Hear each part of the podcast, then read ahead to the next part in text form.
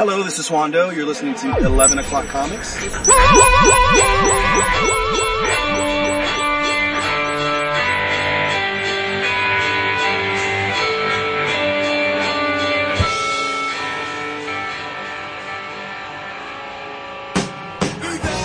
timber on the second one.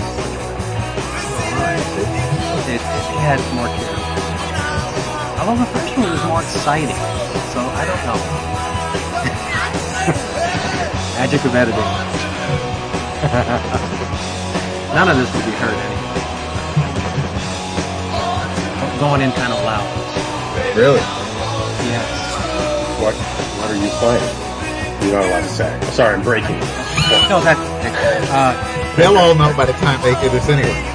Johnny Thunders is the first. Oh, okay. What I consider.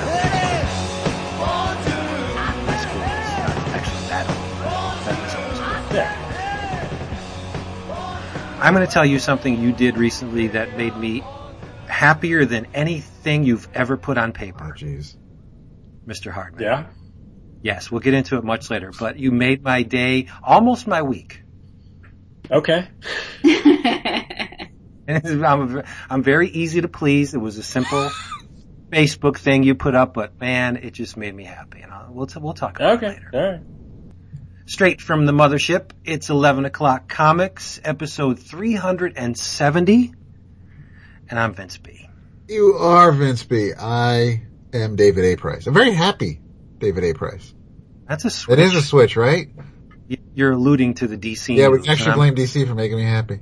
I'm happy as well. And if that wasn't enough, we have guests this week. The the boy could not be with us for whatever reason. I don't. I wasn't even paying attention.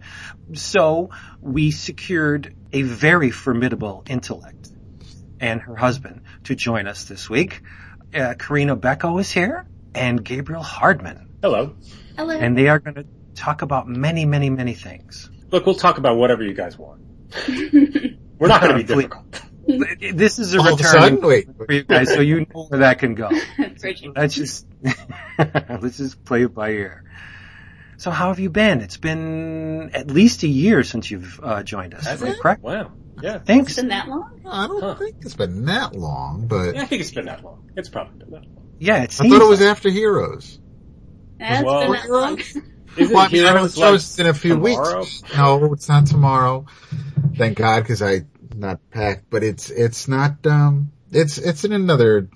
It's in about two and a half, three weeks. Yeah. Yeah. Well, pretty soon. Pretty close then. Pretty It's been a close. Yeah. Yeah. No, we've been, yeah, we've been doing a lot. I mean, I, I don't think we, I'm pretty sure we had not even, uh, you know, put together the deal to do Invisible Republic and everything at that point, you know, the, um, or, or started any of this image stuff. Uh, so, uh, you know, we, we've, that's, that's all we've been focused on. And, well, not all we've been focused on, but, um, an enormous amount of what we've been focused on. And, and it's an enormous amount of work, uh, to put one of these books out, uh, basically, you know, ourselves every month. And, uh, but it's, it's very re- rewarding. I, it, it- it's, uh, I, I've actually loved doing it and really being in control of the whole thing. Nice. We'll get into it much more later, but whatever cut you're giving to uh, Jordan Boyd, uh, the, the I think the man is worth his weight in gold. The colors on this book Absolutely. are amazing. He's been doing an amazing job. And I, you know, and luckily we've been able to, uh, you know, uh, work together for, uh, on, on several like little freelance jobs leading up to this. So we could really be in sync for, uh, you know, we can get somebody else to pay for, uh, getting us in sync as we, you know, before we launch the book. That's really smart. I, I wouldn't have thought of that. but uh, so if you would um, like to get in on, in on the Invisible Republic, and you should, you can get it from our sponsor at Discount Comic Book Service, dcbservice.com, where you can get Invisible Republic and all your other favorite funny books and collectibles at huge discounts. Now, this is the last time you're going to hear these uh, specials because they will cycle over with the new previews, but from Image, you can get Mark Millar and Sean Murphy's Chrononauts trade paperback volume one for half the cover price. At DCBS, you will only pay $4.99. That's insane for that quality material. From Valiant, it's the Book of Death number one, Robert Venditti writing it. Robert Gill and Doug Braithwaite are serving up the visuals. And again, 50% off. You can get it for $1.99. Last but not least, don't break my heart. You got to order this book from IDW by James Stokoe. It's Godzilla in Hell. Oh yeah. Please. Seriously. For $3.99 cover price, but that's not what you can get it for. You can get it for $1.99. They do not mind late orders or order additions at dcbservice.com and you get your books delivered right to your door. What could be easier? I don't know. Do it. Go there. They are the best. It's true. Yeah, it is. That Godzilla book's going to be a lot of fun. Oh, he's he's insane. And Yeah, it's, I it's like that. an anthology type book, right? I mean, of sorts. Like different people are doing each one, right? I'm not sure. I think it's all Stokoe. Nah, I don't think so. I think I have Okay. inside information. I think you're wrong. Oh, you do? Man, well, but it's- it's, okay. It's probably just out there. I, don't, I have no idea. But Right. Have you heard anything about Devilman? Because I saw preview images and I swear I saw Devilman in the background. I have no idea. I don't know about that. okay. You don't know what that What about Godzooky? oh, no, no. Way to ruin the book from the first issue. yeah. Godzooky in hell? You don't want that? If he's being tortured, okay. Ugh. And, and throw in, um, what was the, the little Scooby-Doo? Scrappy-Doo. Throw him in too while we're at it. Scrappy Doo. Take care of all the unnecessary sidekicks. Poor little guys. Let's do the drink roll call. What you got? Well, I wanted to keep my faculties this week. Oh, jeez. Because you know our guests always bring the smarts so i wanted to make sure i was uh, at least somewhere in the zone i'm just drinking water just plain old h2o Wow. Yeah. What about our lovely guests? I'm drinking coffee. Black Always. coffee. excellent Without i love fail. I am drinking coffee with cream, but it's pignon coffee. It's slightly fancy coffee. Yes. this is great Jesus. And maybe I should go get some water. what are you drinking david let me guess i'm i'm just going to try my hand at this um it is wine It is wine. good Good, good, good job. Good job. It is, um, something, know it's a stretch. something new. Uh, Luzon Verde. It is a red wine from Spain. And that is all it, uh, it's 100% Monastrell. So I figured I'd give it a shot. It ain't too bad actually. But it is a government warning that, uh, alcoholic beverages impairs your ability to drive a car or operate machinery and may cause health problems. So I'm fucked. I've not heard that you know that Right? That's- I'm stunned. That should be self-evident. Like, you, should they really have to put that on the Yes, bottle? yeah. Uh, sadly, same, same same thing with McDonald's, and you know your coffee may be hot. Yeah, it's true. I read a story about that woman. That actually never happened the way it happened, uh, the way it's been, like the urban legend surrounding that incident actually didn't happen that way. Yeah. And she, she's been suffering from the, uh, scorn and derision, like ever since. Wow. hmm Yeah, I read that too. I thought that was Yeah. that was interesting. It was you have to almost feel bad for her, you know. Yeah, in a way. Well, Like you get your Yeah. your crotch all burned out at McDonald's, you have to suffer for the rest of your life. All right, let's bring it up. Let's bring it up. Invisible Republic. I was really surprised at this series. Um, it's it's different okay. in a, in a very good way. and, and I, I said this to the guys um, off microphone because I didn't want it to be taken as a as a, a jab, but so so hear me out. I think it's the Dennis Miller of the Image line. What does that mean? It's it's really smart, and and it's the the concerns within the narrative are, are very much not in tune with the rest of the Image books. You know what I mean? It's it's tastefully done it, it doesn't succumb to a lot of the lowbrow stuff that, I mean, I, this is sounding like I hate image and it's not true at all. But what I'm saying is it's, it's, as each issue is released, it seems like a classic in the making to me. I'm not give, I'm not glad handing you guys at all.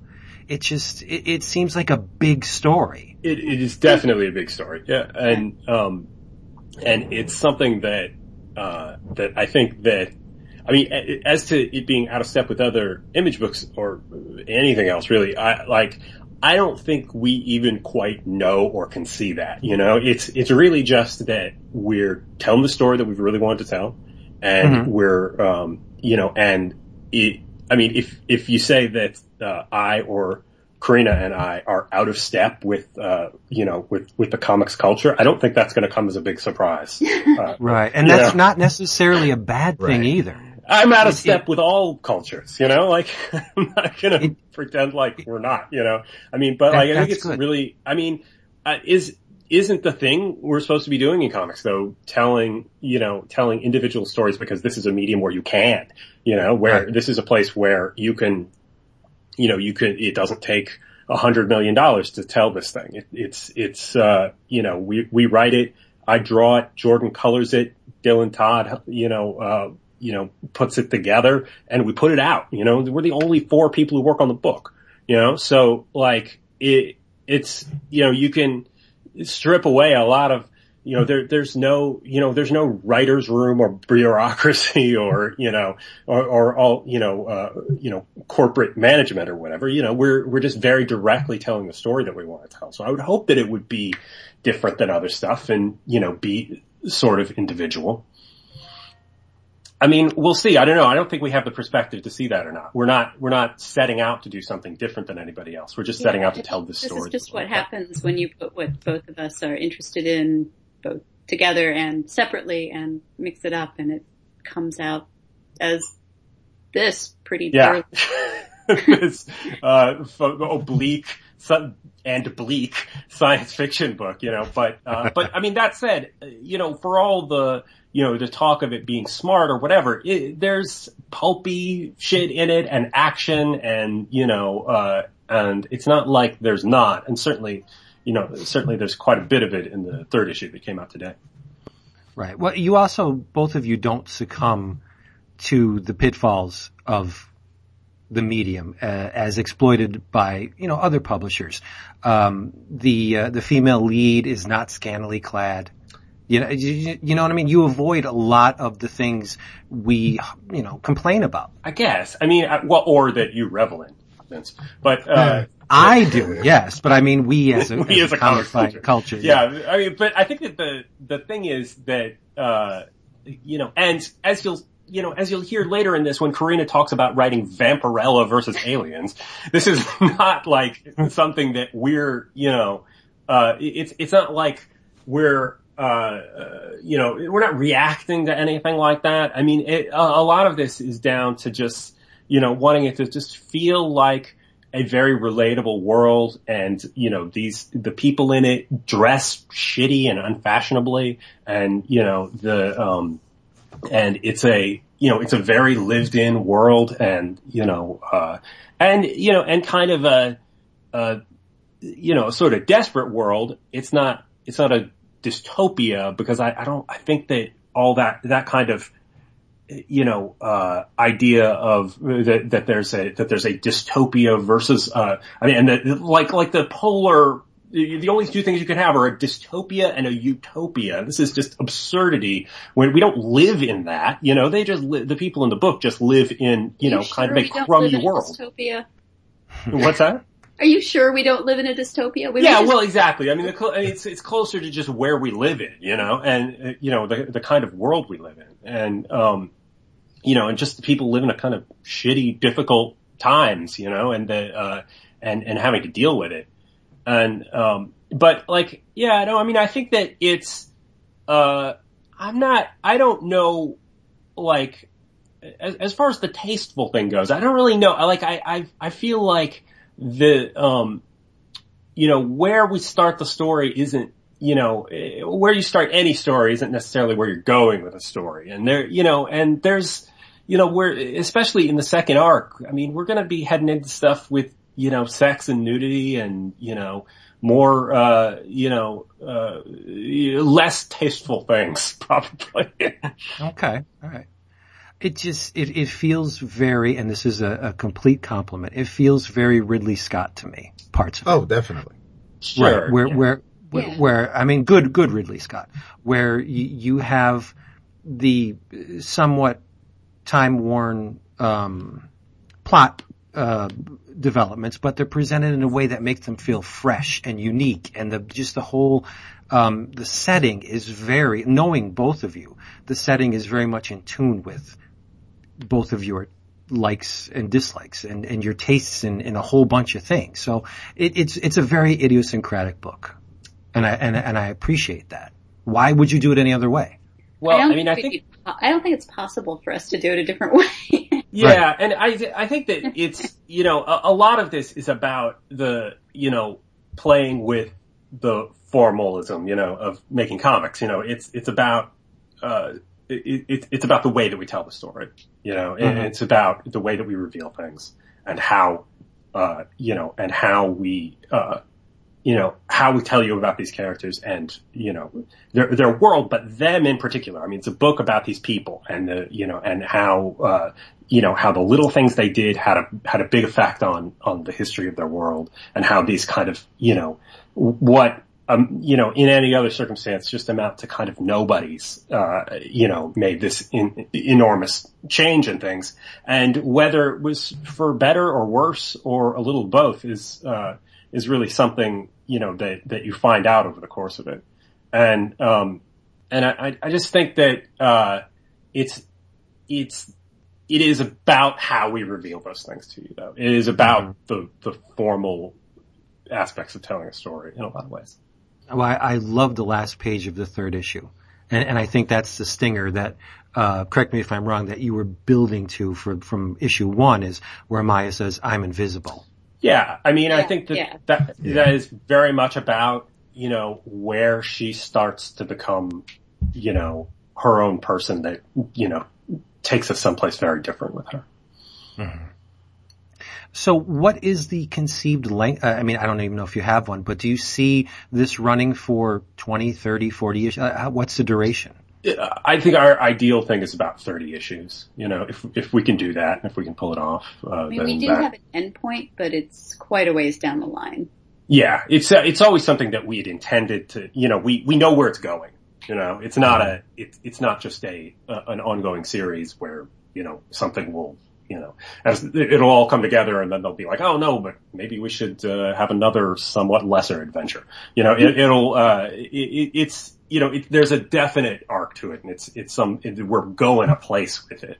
So uh, you know, it could be a little longer, it could be a little shorter depending on how things go, but you know. Ideally around 30 issues, I think. I'm enjoying the pacing. You, you, you're giving these characters time to sink in. Yeah. Yeah, I, it's, uh, this is, uh, just something that we like. I mean, I think in a, in a way, it's, you know, it's, you're always kind of fighting up against the single issue thing and the, you know, uh, and I, I can't, I mean, which I think is a, it's a challenge for, uh, you know, for putting the books out is to, to do single issues. But I mean, I think that the, uh, I, I mean, I certainly, I would prefer to do the things, uh, to, to tell the story in sort of graphic novel length things. I mean, I'm, I'm a little less, uh, um, enthusiastic about single issues uh, and just, you know, but, uh, you know, but I think that it's a, it's a challenge to do it too. And here's the thing. We're just telling exactly, we're doing exactly the book we want to do. And if other people, uh, dig it, then great. You know, they can come along with this. And, and the, we've gotten really good response. So, uh, you know, there certainly are. Excellent. The, uh, it's, with the third issue, I think I really took the, I was reading it this afternoon and, and I just, I took my time with it and, and there was, there was, I guess, more action to a degree for me, but I was just, I, I took my time with it because of all of the detail you put in the backgrounds, Gabriel. I mean, where, when, um, when, uh, he's lost the person who stole his duffel bag in the crowd, or even, even before that, where, where he's hanging from, from the air, from the craft and, and is, is just, you see everything behind him or under him. I mean, it, I can't imagine how, how long it takes you to, to, actually that, that, that is one of the questions I was going to have was, was what is, what is your schedule like? When, when do you guys actually sit down to work on Invisible Republic with everything else you have going on? I mean, is it two days on, two days off? Is it whenever you can? I, I'm curious to know that aspect of, of putting this particular book together? Well, we try to, I mean, in general, we try to do, uh, everything all, uh, like focus on one thing at a time, you know, Okay. and not jump between projects. So, um, uh, and, Because that um, way lies madness. yeah, it's not, it's not the way to do it, you know. Um, I mean, you have to be in the world of something, you gotta focus on it, you gotta get, you know, uh, you gotta accomplish it. And I, um, and I mean, for me, I, uh, you know, it, I, I have been doing other things, so storyboard stuff, uh, you know, out of necessity, but, um, I, uh, you know, I try to, I, I try to do, if, if I'm only focused on comics, I try to do at least a page and a half a day, sometimes two, Okay. um, you know, occasionally three, which is not so good. That's, But, uh, that's crazy though. That's yeah, it's not not ideal. optimal. I mean, it's okay for the art looks beautiful, but I don't think it's optimal, an optimal way to live. right. yeah, I mean, I'm not- same with- Yeah, yeah. I mean, I'm not going to do lesser stuff for doing that. You know, like I mean, the, I'm not going to. Uh, I'm not going to go with something that isn't any good. So it's not like I'm going to just crank out three pages in a day. If it, but if I but if I have to, um, you know, I do try to really keep up a decent, um, you know, a decent level of quality for everything. I think it's apparent in in all of your work, but in issue three, you could tell your your your history um, in the, uh, with the cinema, let's just say, is is blazingly apparent to me. When once they get under that bridge, Yeah, that that you decided to make the the bridge slatted Yeah. to let to let the light through that whole sequence as I'm reading I'm like you son of a bitch because it, it the one panel uh, uh, specifically when Crozier grabs Maia's arm and it's it's a it's a, a wide horizontal I think it, it spans spans the the right right right. It spans the entire page. And I was just like that that's the that's the panel right there. It's amazing. Yeah, and I mean, I want like, you know, all of those things are um, like in everything is telling the story in a comic. You know, the uh, it, it's not that the writer tells the story and then the artist illustrates it. Everything is telling a story, and all and the visuals are telling the story. And if um, you know, and if you're uh, you know, if you're if you've trained yourself as a reader to just read the dialogue and skip past, you know, the visuals, you're not going to get anything out of this book, you know, because it, because it's, it's, you know, all, all of those parts are, uh, you know, are, are about telling you something. And, um, and like, and I, I mean, I think this is a big, you know, uh, you know, a, a lot of why I'm super interested in, um, you know, in drawing the stuff that, you know, not just writing, but, you know, but drawing the stuff that I write is, is because of wanting to be able to tell the story that way, tell every bit of the story and tell it in, you know, uh, and, you know, be, uh, be able to carry something with a look if the, um, you know, if, if the line of dialogue isn't needed or, uh, or to challenge, uh, the story to be able to hold up under, uh, you know, uh, them interacting, you know, through their acting and their, you know, uh, and their, you know, relatively subtle body language and stuff and ask the reader to come along with us and, uh, and engage with the, uh, with the book in a way that, you know, maybe you wouldn't otherwise. I mean, I think that the, um, I, you know, what I don't love, um, really big, you know, uh, not, not, not in other people's stuff, but just as far as, as the work that I do, I don't, I don't, I wanna, I always wanna pull back and I always wanna show the smallest amount that I need to show in order to get the idea across. Uh, as far as the performances of the characters, you know, and, um, and if possible, like, uh, you know, get across ideas that otherwise we would, you know, uh, you know, otherwise would be said or, you know, or, or expressed in the dialogue and get, maybe get them across visually and hope, and, you know, but the, the thing is that, you know, the, the reader is a participant in that, you know, and, and I think that that's, that's the way art is engaging is if you're, if you make somebody, uh, do a little bit of work along with you. Well, you, the approach here is very different from your Marvel work. I mean, obviously, because they're, you're more inclined to do the big panels and the, and the splash pages because you worked on Hulk. That is a character and a narrative that calls for that.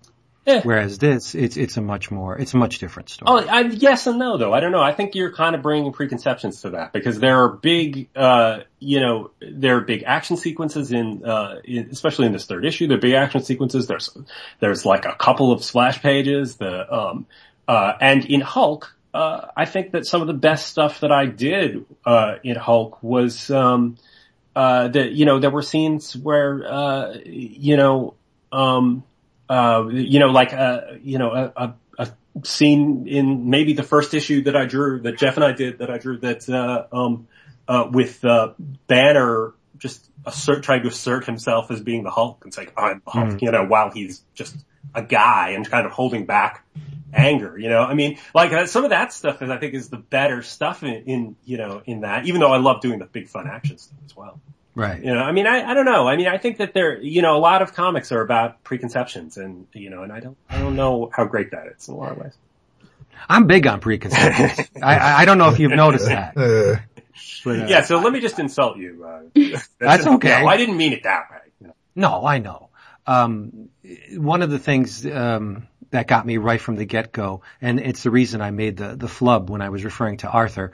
Uh, your decision to to name one of your characters Croger Babb, Yeah. and, and I, I, the first time we went over uh, Invisible Republic, when all of us were here, and I said, "Isn't that awesome that they they named the character Croger Babb?" And Jason was like, "What? Yeah. Like he, he Well, does not know." This is not, this is not an obvious reference point for most No, people, no, no. right?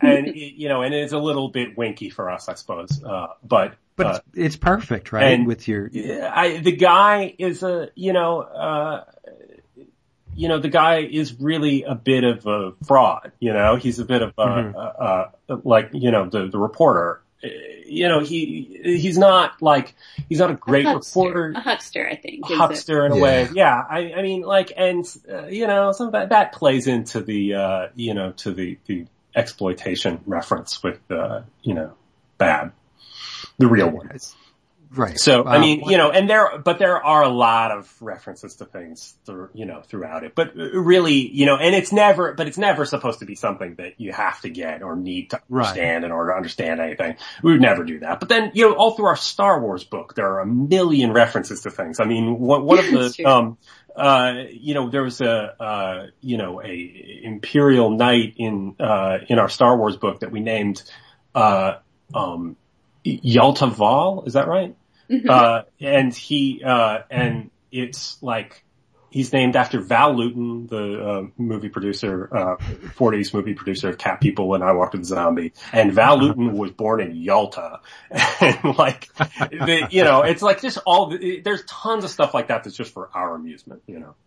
Right. So is the Arthur McBride um, a nod to Dylan? Well, no, I mean, Arthur McBride is a, a traditional song. I mean, it's from Right. the, you know, it's from the, the 1700s or something, you know, so. I think it's Irish, correct? Yeah, and it's come down, you know, it's one of those traditional songs that's come down and there's a million different variations on it. There's, you know, the kind of Arthur McBride version, there's the recruiting soldier version, but they're all sort of, um, you know, uh, rebellion songs, anti-recruiting songs, uh, you know, and, um, you know, and the, the, the impetus for the book was taking that and just setting it in this, uh, this world and then letting the events of it play out and inflecting what, who the characters were a little more. Ah, interesting. So the Maia Reveron is completely lost on me.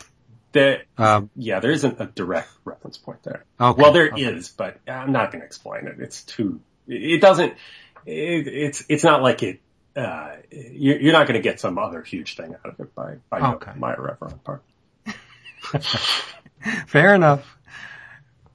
Um, so this, as I I just I can't get the, the the world out of out of my mind when I'm reading this. It is so. Uh, is it enveloping the the right word? It, it's like it's um. It, it it just consumes me, especially the fact that the color shift Yeah. yes. bet- between the timelines. It's perfect. Yeah, isn't that brilliant? He did such a brilliant job with that.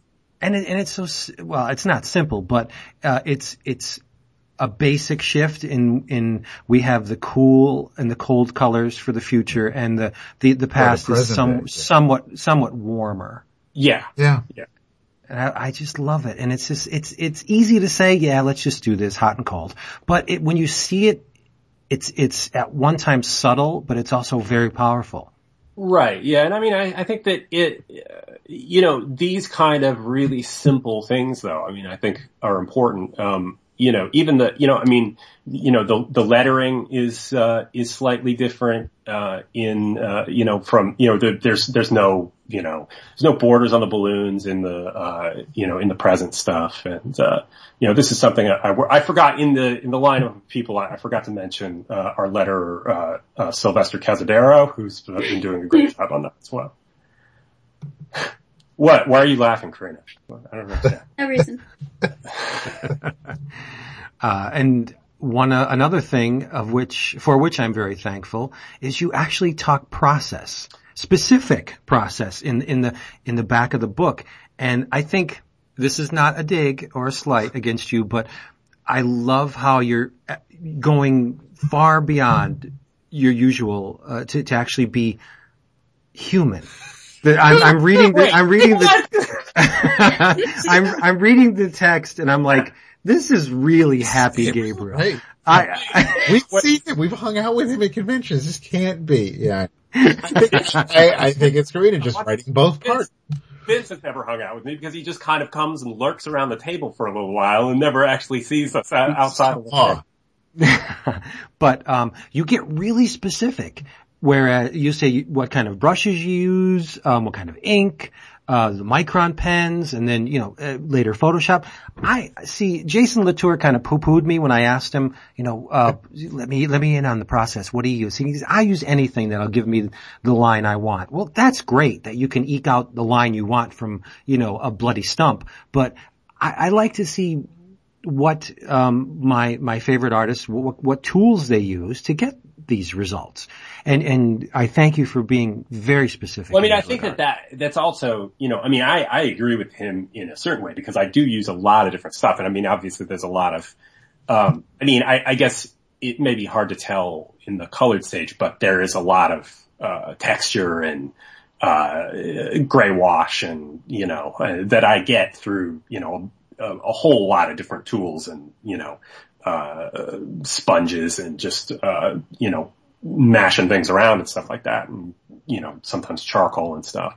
So like uh, there there are a lot of different you know I do use a lot of different stuff, but I don't I mean on, on one hand, I feel like, uh, you know, like it ought to be a little bit of a mystery, but then if it's not a mystery, I'd rather just talk about it explicitly, you know? right. And I mean, right. we, and also we just wanted it to be, I mean, for, uh, you know, rather than just feeling like, I mean, and this is nothing revolutionary, obviously, you know, uh, you know, Brubaker and them have been doing it since criminal, but the, uh, but just we wanted it to feel like, uh, you know, it was, uh, Invisible Republic magazine, you know, uh, as much as anything where it has, you know, there's the, uh, you know, the, the comic is, uh, you know, is, is the feature and then there, uh, you know, the, the, the following articles, you know, that, um, you know, sort of relate to, to it. And it's a, it's a sort of magazine you can read rather than, uh, feeling like, you know, we're, I mean, the, in, with an image book, it's like you, all of those pages are yours, you know? So like, if I just put, you know, I, I can't,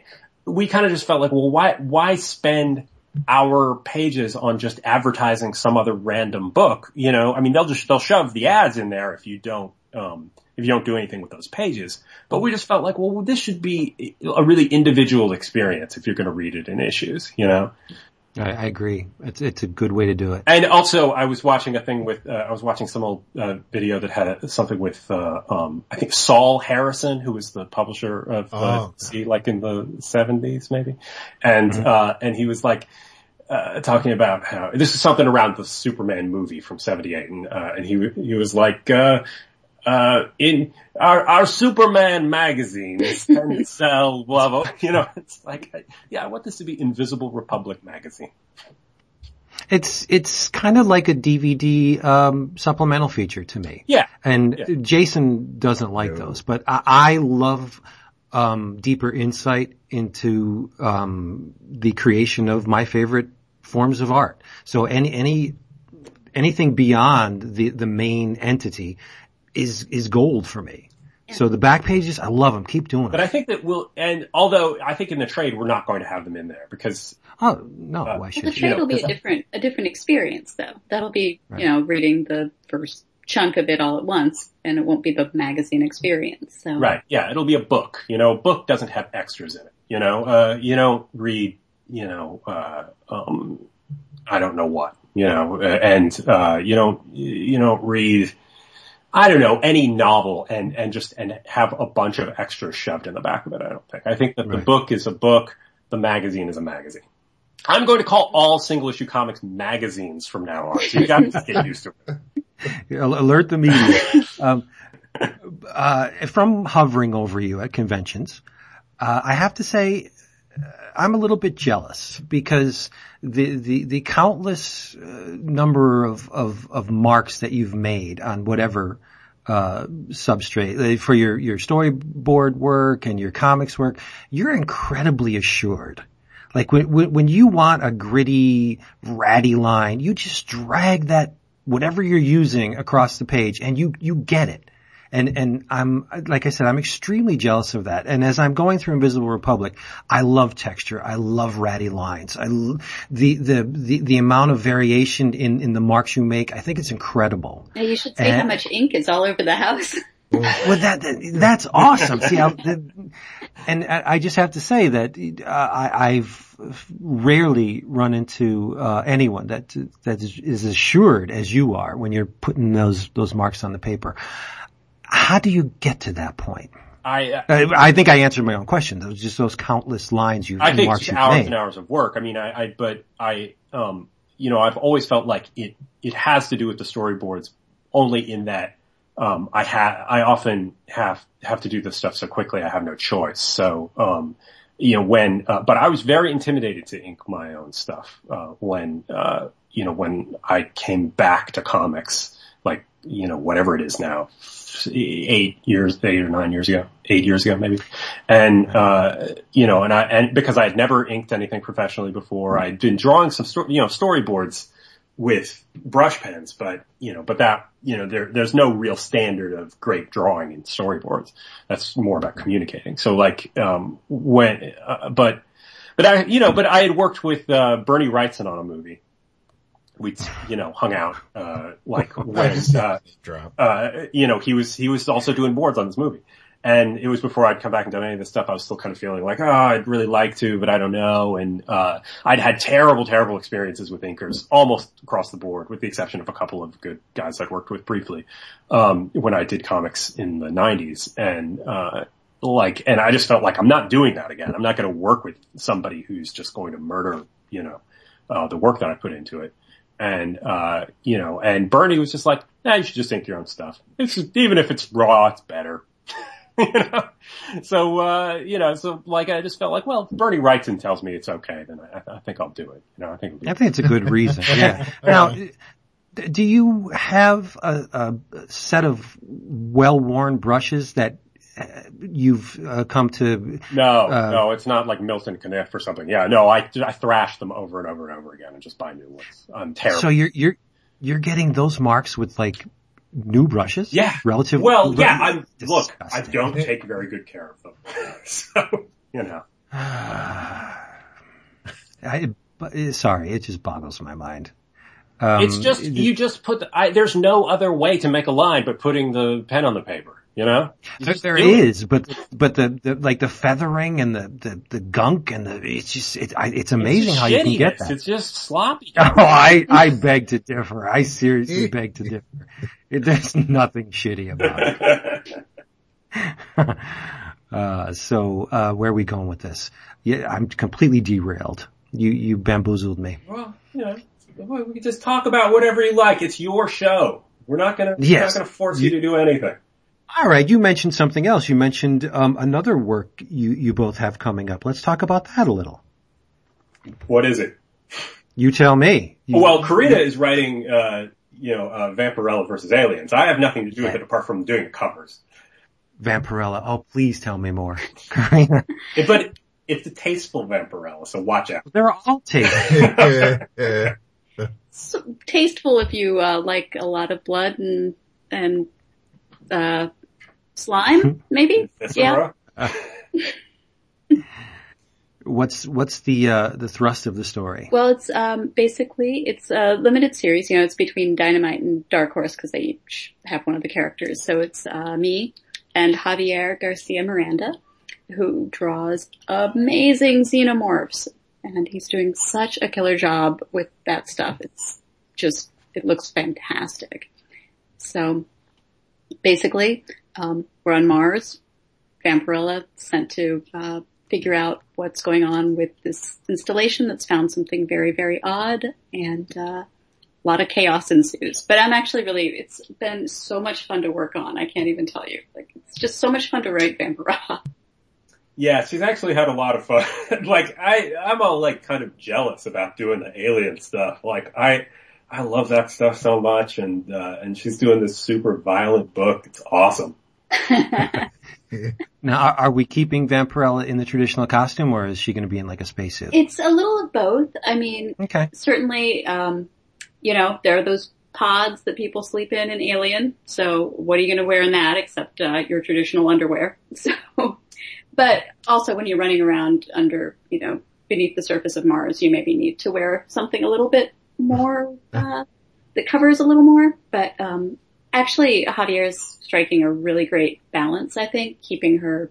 You know, looking like she should look, but also not looking completely ridiculous. Well, her outfit also gets ripped to shreds over the course of that thing. Like, Well, that, that, Oh. that, that's okay. Now, do you agree with me? I've said it many times on the show.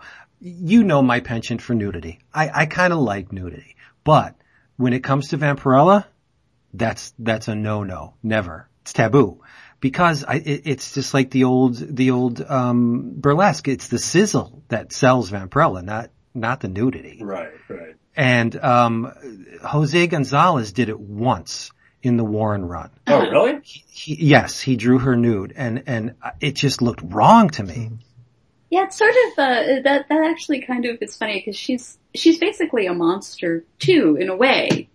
Mhm. So you almost want to retain, like she needs to have the agency to. I I feel like to be, you know, she kind of owns that outfit. That's that's her thing, Yes. and she's that's part of her, you know, appeal. so I was um, reading some old Warren issues the other day, and are you guys familiar with um, the adult magazine that they published at one time, 1984? No, no. Yes, they they it was in competition with heavy metal. When heavy metal came and hit big, Jim Warren, who was the opportunist, said, we got to do something. So they published. Uh, it was fairly explicit, much more explicit than the regular stuff, like the creepy and Right. the eerie.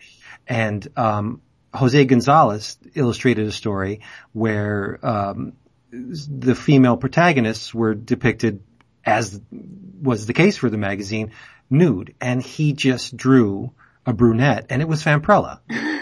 And, and she was naked all over the place. And, and even as a, as a teenager, I'm really thinking, this is just wrong. Yeah. I, I, I well, can't, can't be subject to this. Well, I mean, I- but it's also like it's it's uh, it's like being a naked cosplayer. You're just a naked person. yeah, it's Yeah. kind of, you're just a lady then. Just a lady. But, right. But the facial features and the hairstyling, it, it was Vampirella. right. And, um, I do have very few sacred cows and Vampirella is one of them. Well, I'll All try to do justice. Well, I, I'll do my best. I promise that um, the way Javier is drawing her is fantastic. Though she looks great. I can't wait. Uh, did you say it was a five issue miniseries? Yeah, it's um, it's oh, going six, right? Oh wait, I'm sorry, I'm getting it mixed. There's, I'm working on two things at once, and one's five and one's six. Yes, six. Well, what is the other thing you're working on? I can't say until Friday. Oh, well, I can delay this episode a day. You'll just have to have me back on to talk about that one. Oh, nice. so, Gabriel, can you talk about any uh, film work you're doing currently, or is that also? Um, Um, well, I did. I was actually I was working on a movie um, for most of the beginning of this year that um, that I was really enjoying, and it's it was relatively a smaller movie. Uh, James Mangold was directing it. He did the Johnny Cash movie and the Last Wolverine, uh, the whatever it's called, the Wolverine. The, Wolverine, um, yeah. yeah, uh, and um, uh, and it was uh, it's it's sort of a it was like you know like a detective movie, like a straightforward you know sort of um, you know contemporary, not you know uh, you know thing with uh, um, uh, Christian Bale in it, and it, you know based on these John D. MacDonald books, and like uh, you know very much a kind of uh, you know grounded non superhero, forgive me, you know uh, type of movie and uh, and it was fun, and uh, it totally went down. Uh, it was uh, it was going to happen. They went to they were going to shoot in Puerto Rico. They went there, and then days before uh, shooting, everything fell apart for various reasons. So uh, um, so yeah, and then um, you know I'll, I may be working with that director again. It probably wouldn't be that hard to figure out on what uh, and if anybody uh, looked at it. So um, uh, I, I, was sad that that movie didn't happen. The uh, Deep Blue Goodbye was the name of it, uh, um, uh, because it was a movie that I would have actually liked to see. And um, wow. But you know, but like, yeah, it, it, you know, like the this this happens. I, I still dug working on it. I'll probably be working on another thing, but um, you know, like I, I, uh, there, there isn't that much to tell though. I mean, so much of my time I've been, you know, focused on the comics and focused on getting Invisible Republic done and on, and keeping it on schedule. I feel like that's really, really important. Has your other profession ruined movies for you in a sense? Um, no, because, uh, I usually don't like any of the movies that I work on. Um, oh. so, or they wouldn't be movies that I would watch anyway. Um, I mean, with the exception of the Nolan movies, I was certainly a fan of his stuff before that, and I would continue to be.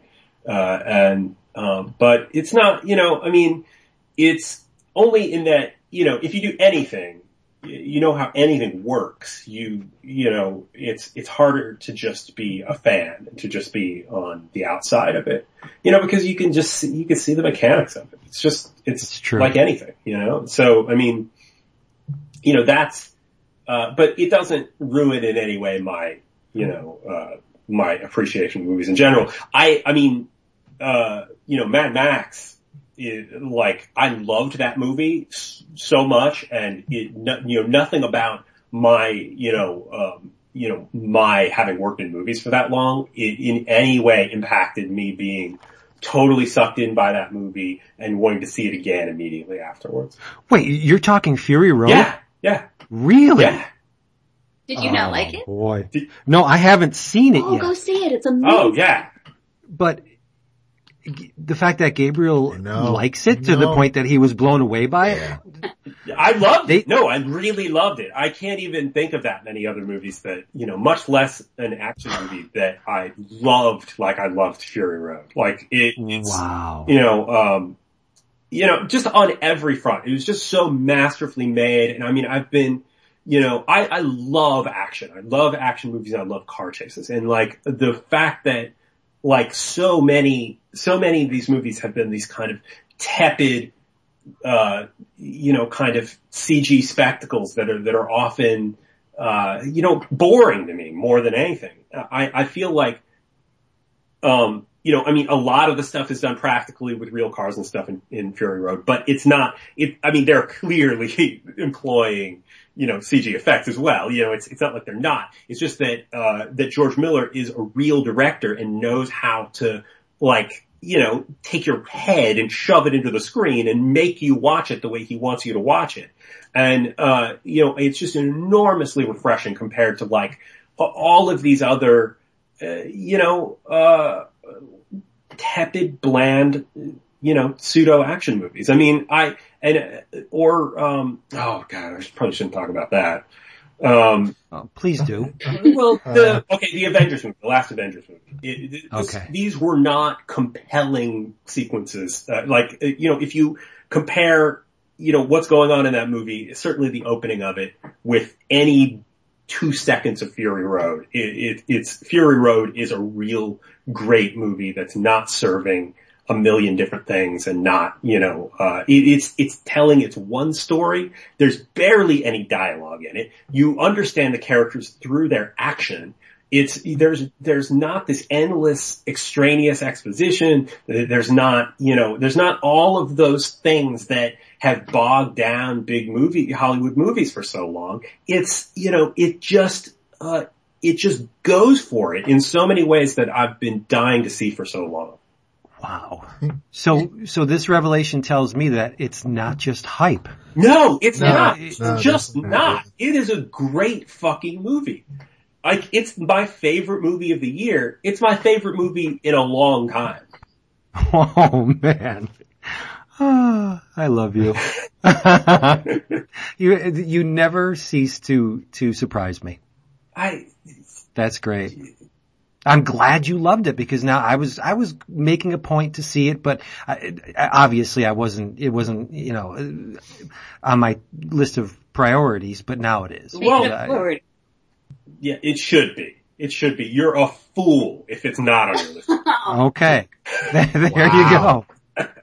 So, I mean, while we're, we're on the subject, um, how about Guardians of the Galaxy? Did you like that?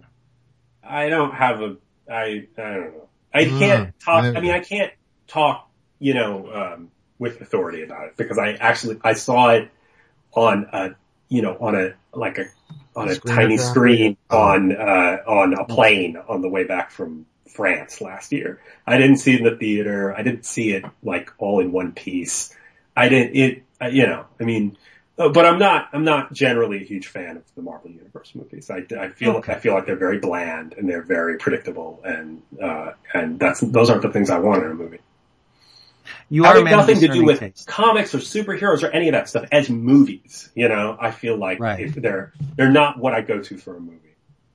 Well, how about the news we received recently that Mr. Lynch is actually going to do the Twin Peaks? Well, I'm fucking ecstatic about that. Yes, Yeah. and and Angelo is going to do the music. I know, That's yeah. Yeah. it's win-win. I know. I, I'm, Everybody's coming back for it. Yeah, I'm I'm very very excited about it. I mean, I no matter what the thing turns out to be, I mean, I'm just excited. To, I'm I'm excited just that, the, that David Lynch is making directing a new thing at all. You know, I mean, It's been a Right. while. it has been a while, and I uh, but you know, I I've wanted this you know to happen for you know 25 years or whatever it is. I mean, like I I've, I've been, you know, I I certainly used to be and still am. uh like an enormous Twin Peaks fan and like an obsessive Twin Peaks fan that knows way, way too much about the world of it and, and, you know, uh, the, the making of it and everything. And like, if I, I I hope it's great, if it's not great, it's not gonna, you know, it's, it's not gonna change my opinion of the things in Twin Peaks that I love, you know, uh, and not all of the, you know, obviously, you know, not all of the original series was great. It, it, it, you know, it, took a precipitous uh, downturn.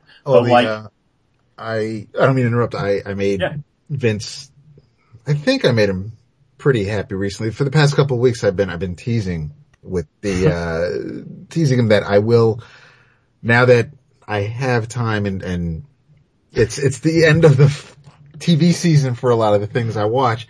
I told them I'm, I'm going to finally watch Twin Peaks and I started this past weekend and, and I, um, I have four episodes. And, and the reason why I didn't watch it back in 1990, I mean, it's, there are a variety of, of reasons why I didn't see it when it was new, but, uh, and, and thanks to Netflix for actually streaming it so that I can watch it now. But, uh, about four episodes in and, and I'm, I'm enjoying the hell out of it. And it has nothing to do with whether or not it's from that time or I'm old enough to enjoy it or, or, or take it for what it is. It's just, it, I'm, I'm intrigued by the characters, by the storytelling. I, I, it's something that I think people should watch regardless of, of what kind of genre or entertainment they like. It, it's, it's a very well put together show.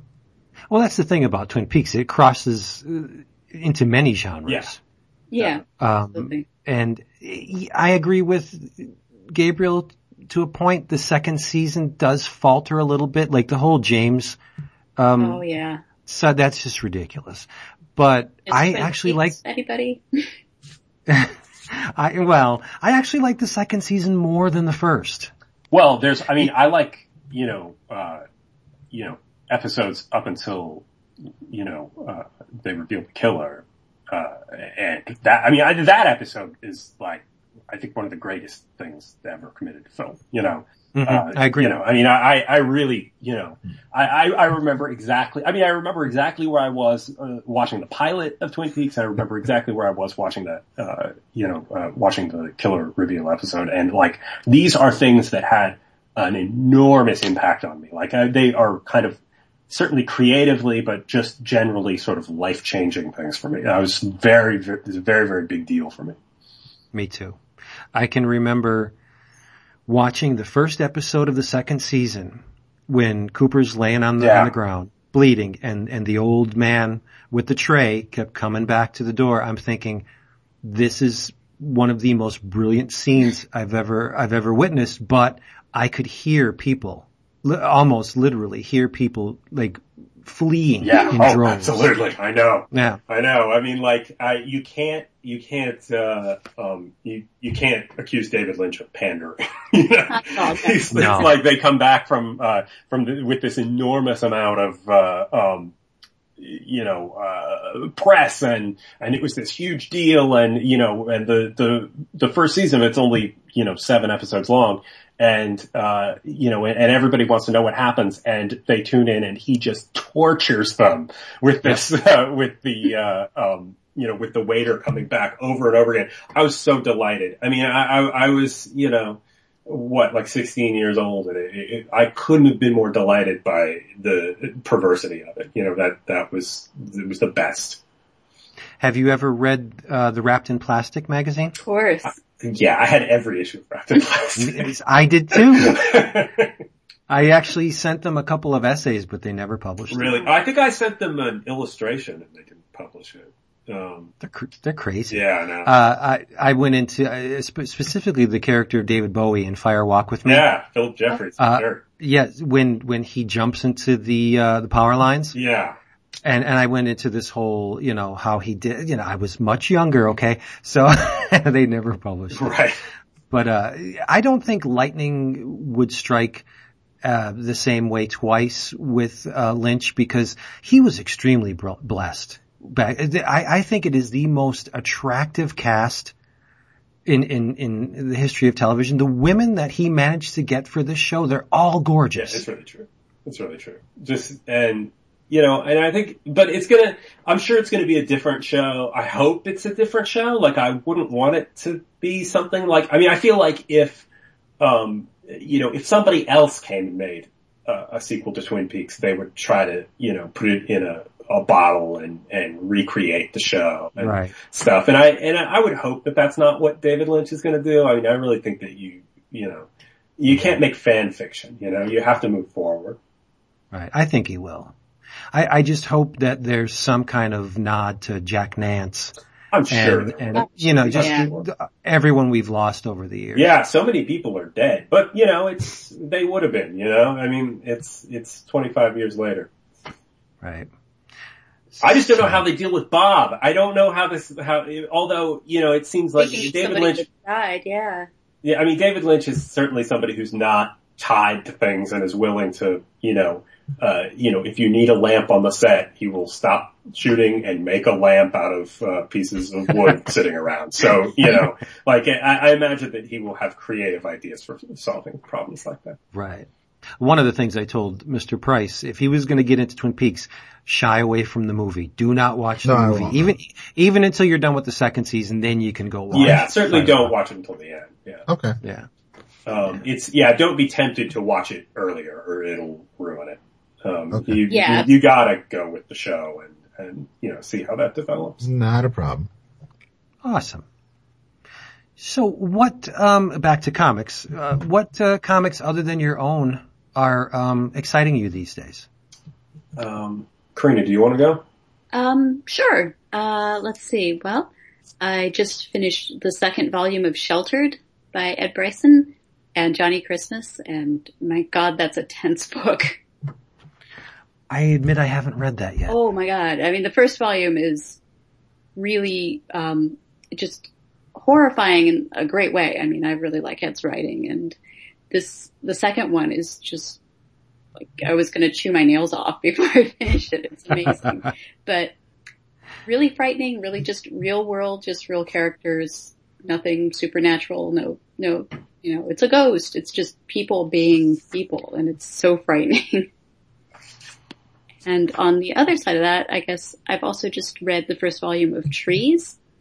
Oh, And oh, that's a wonderful, wonderful book too. I just, I can't wait till the second volume comes out. Obviously I'm being bad and I'm not reading them in uh, trades, but we've just, uh, reading them in trades and not in magazine form. sure. You have to say now. There you go. Well, you- you're playing a little bit of catch up too, so That's just it. It's usually like if I have, I, we've been working so much that if I have time to read, it's usually like, okay, now I have an hour, I can sit down and I just read a chunk of something and catch up. But I really love Jason Howard's art on trees as well. I think he's really, they really are working well together. So, um, I don't know. Other than Yeah, that, I, I, those are the two main ones. I really like those books too. Um, I've been, uh, well, I mean, what I'm reading right now, I'm like kind of in the middle of it, um, is, uh, this book, uh, Trash Market by Tadeo, it's a Japanese book. Tadeo, Ta- I, I have no idea how to, how you say the name. T-A-D-A-O-T-S-U-G-E. Um, it's, uh, Drawn & Quarterly put it out. Um, it's like, um, uh, you know, um, it's that I I can't remember what you call it, but like that kind of uh, late '60s, early '70s alternative manga. Um, Garo. yeah, exactly. Yeah. Um, and uh, you know, you know, not not quite as great, uh, you know, so far as uh, you know, as what's his name, uh, the uh, Pushman and all that stuff. Uh, got Oh, okay. Um, yeah. you know, but very, very indebted to his style.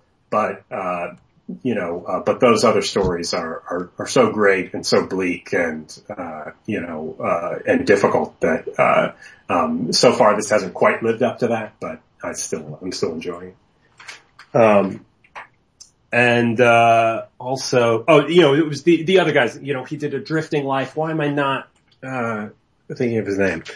But, um, also, uh, yeah, I was like, I have not had that much time to actually read stuff, but I've also, I recently picked up the, um, uh, like Dynamite put out a collection of the, uh, the Shadow book, uh, the, of, of all of those 80s DC Shadow books, you know? Oh, yeah. uh, those are great. And, uh, like I was, uh, you know, I was reading the, uh, you know, the Sienkiewicz, the first like six issue Sienkiewicz arc, you know, uh, the, you know, uh, Andrew Helfer wrote. And, uh, like th- those were very formative comics for me. So, and, and I haven't, I hadn't really gone back to them that much. And so, uh, you know, going, looking at, uh, you know, the way Sienkiewicz dealt with stuff and everything. I mean, the uh, writing wise, we're, we're on vaguely shaky ground here at times, you know, uh, but, uh, it's, it's maybe not as, not as great as the, uh, as the Chaikin miniseries, but, um, you know, but like, I, I love the look of it and I, I love, uh, uh, you know, I, I I liked that they, you know, that they, they took him out of the, you know, 30s context and just shoved him into the 80s and, and in this strange, vaguely sci-fi sort of thing.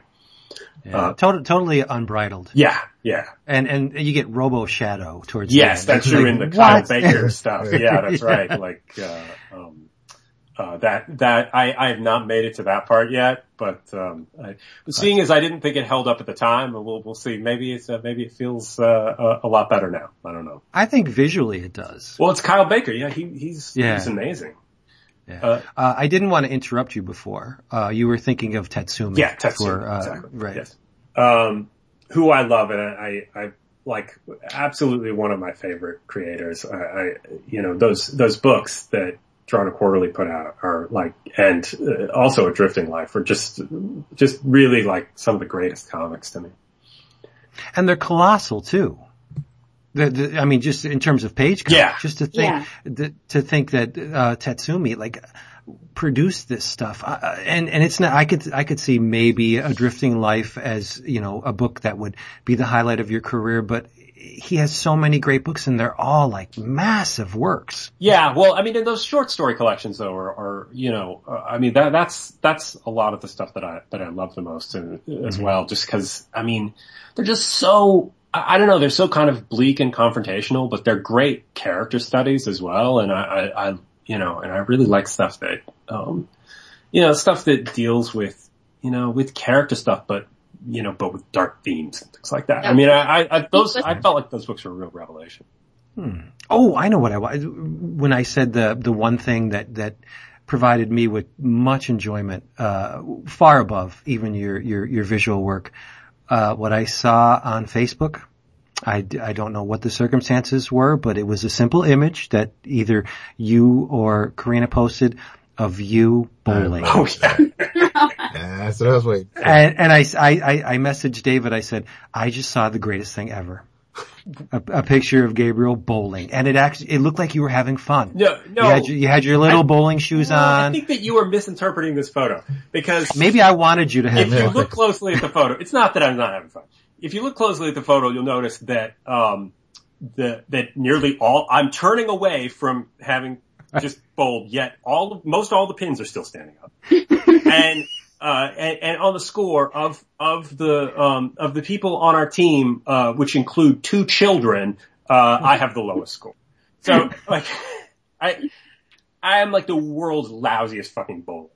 Well, you don't, you don't know this, but bowling is by far my favorite sport. Yeah. I, I'm, I'm not a sports It- well, enthusiast, but he, bowling, he calls it a oh my- sport, but yeah. it is a sport. If you can, hey, if, if you can smoke and drink doing it, it's not a sport. that's, that's ridiculous. That's not even, you could, it, That's why golfing's not a sport could- either. I mean, you could golfing is so a sport. Sailing? Maybe? Is sailing not a sport? Yeah, you could smoke and drink while you're playing tennis. You just wouldn't be a very good tennis player. Thank you. Yes, that's right. Still a sport. Um, but uh, yeah, no, it was a it was a charity thing though. We uh, we do the, every year we go to this uh, um, uh, we do this uh, charity for uh, for rhino conservation, and it's uh, it's something that we're very uh, you know big on. It, uh, it's about you know it, it raises money to buy you know. Uh, you know, body armor for the people and and uh, dogs who guard, uh, you know, guard the rhinos uh, in in Africa and stuff. And you know, it's it's you And know, it's, it's yeah, right. And it's you know, it's real stuff. You know, a good cause.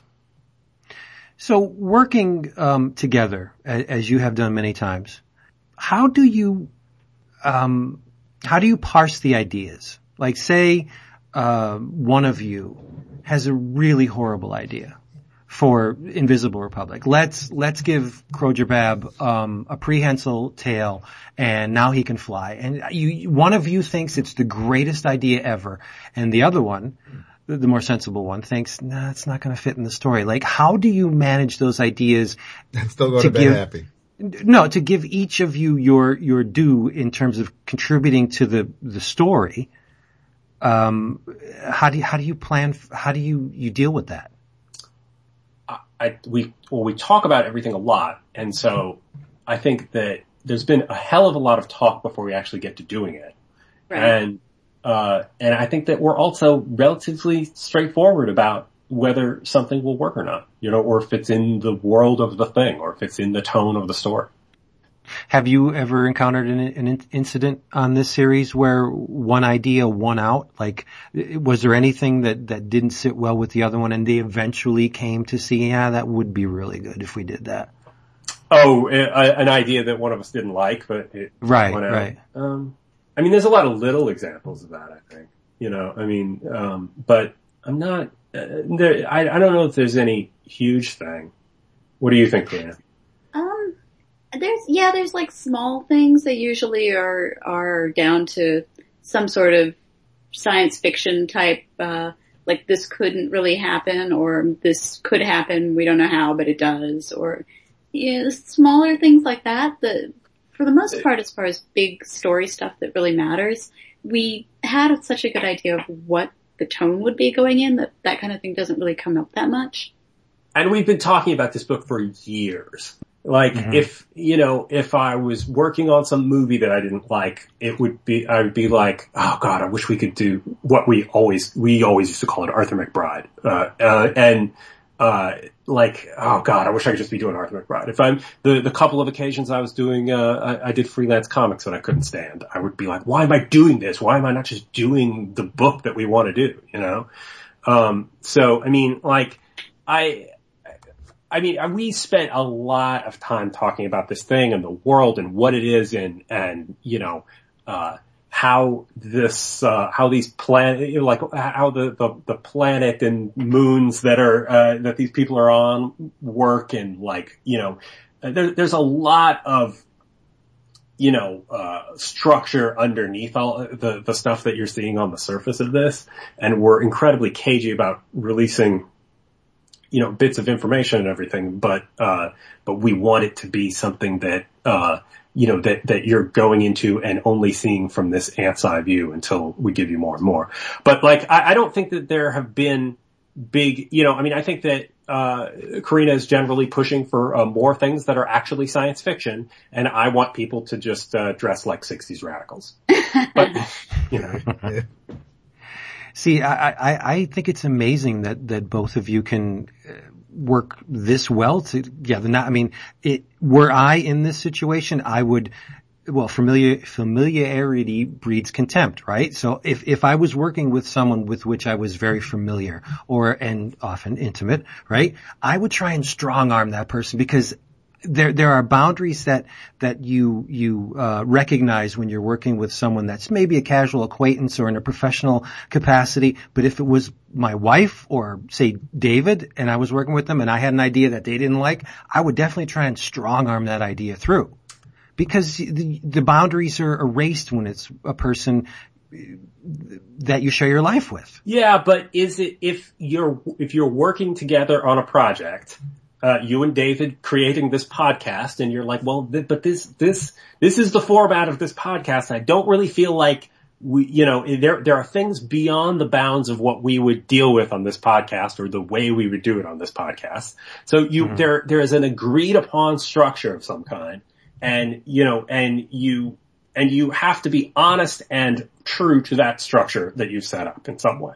You know, Very and I think that that's the thing that governs it. And you have, and like doing anything like this, I think is about deciding on what the, um, you know, what the world is and what the tone is and what, you know, and, and if you can agree on these basic rules, then one or the other can, you know, can argue that something does or doesn't fit into those, that tone and those rules. And it, it, helps too that we have so many, I mean, we've been married quite a while, so we have a lot of the same, um, like at least talking points in common. So as a shorthand, you can say if, if you're arguing for a specific thing, you can be like, well, look, this is, this did this in Goodfellas and this is how it worked. This is the kind of thing I want. Or in whatever, Masked and Anonymous or whatever. And yeah, Anonymous. I knew she was Well, but, but the point is that you know what that is. And, uh, yeah, that is true that no one, absolutely no one else, you will not be able to find another person who, who knows, you know, the, the odd Bob Dylan movie Masked and Anonymous from 2003 backwards and forwards and we'll understand the reference from it. Or, you know, it could be like, oh, it's that scene, uh, you know, from that other Bob Dylan thing where he says a fish bit me and you know what I mean. Yes, that is true. That's true from the other bat. So really the secret of this is just we're, most all of our inspiration comes from really terrible Bob Dylan movies, movies that Bob Dylan has appeared in in some capacity or another. So you're really kind of getting to the heart of that with the with the with your uh, line of questioning. Nice. Well, I don't you have you don't know this, but I have lobbied for a laugh slash fart track on the show since day oh. one, and da- David and Jason shoot me down all the time. Right, because Constantly. they are the ones who are who are saying, you know what, that's not the tone we're going. For. Thank you. that's that's the tone I want, and I don't get it. You just have to have a different podcast for that. Thank you. Nothing's stopping you from doing that. It, you can do it. Just time and place. Dude. I don't. I don't go against family. So, what did you think of the the Tilda uh, uh, Dylan movie? The Tilda, what's her name? Tilda Swil, Swinton. Swinton. Yeah. Swinton. Yes. What did you think of that? I thought it was very strange. What movie are we talking about? She, Where Tilda there, plays. Not, yeah, it's, oh, oh, yeah, yeah oh, yeah, yeah, But it wasn't just actually, Tilda, it was also, um, it's not, it's, uh, Cate Blanchett and, it's, uh, um, uh, what's her name? Uh, from it? Lord of the Rings. Yeah, Cate uh, Blanchett. Yeah. Um, yeah, Cate Blanchett. disturbing, yeah. right? No, it's, it's Cate Blanchett plays in it. I, I didn't like that movie at all. I, I didn't, uh, um, I, but I'm not really, I'm not a fan of that director. Uh, and, Okay. um, which is kind of unfortunate. He, he I mean, he's making, well, I, he did Velvet Goldmine as well, right? Um, Yeah.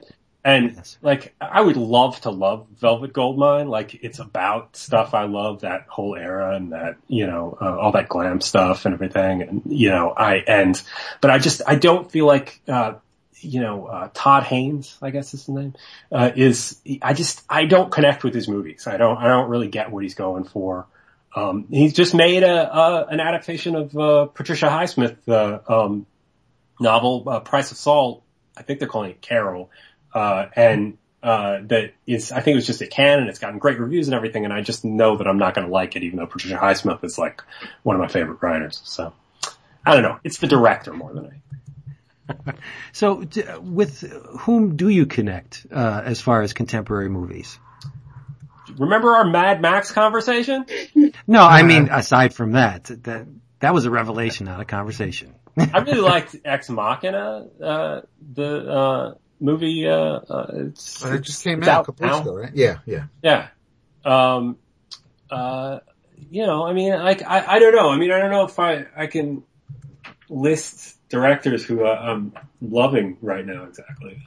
So, uh, do you make time for the movies, or, or is it? Um, y- I have friends that are compulsive moviegoers. Every Saturday, they they are in the seats. They will see everything released, like obsessive, ravenous movie fans. Do you, do you, you get there when you get there? I wish I could like a kid? I mean, I, I wish I We could. used I- to. We used to more.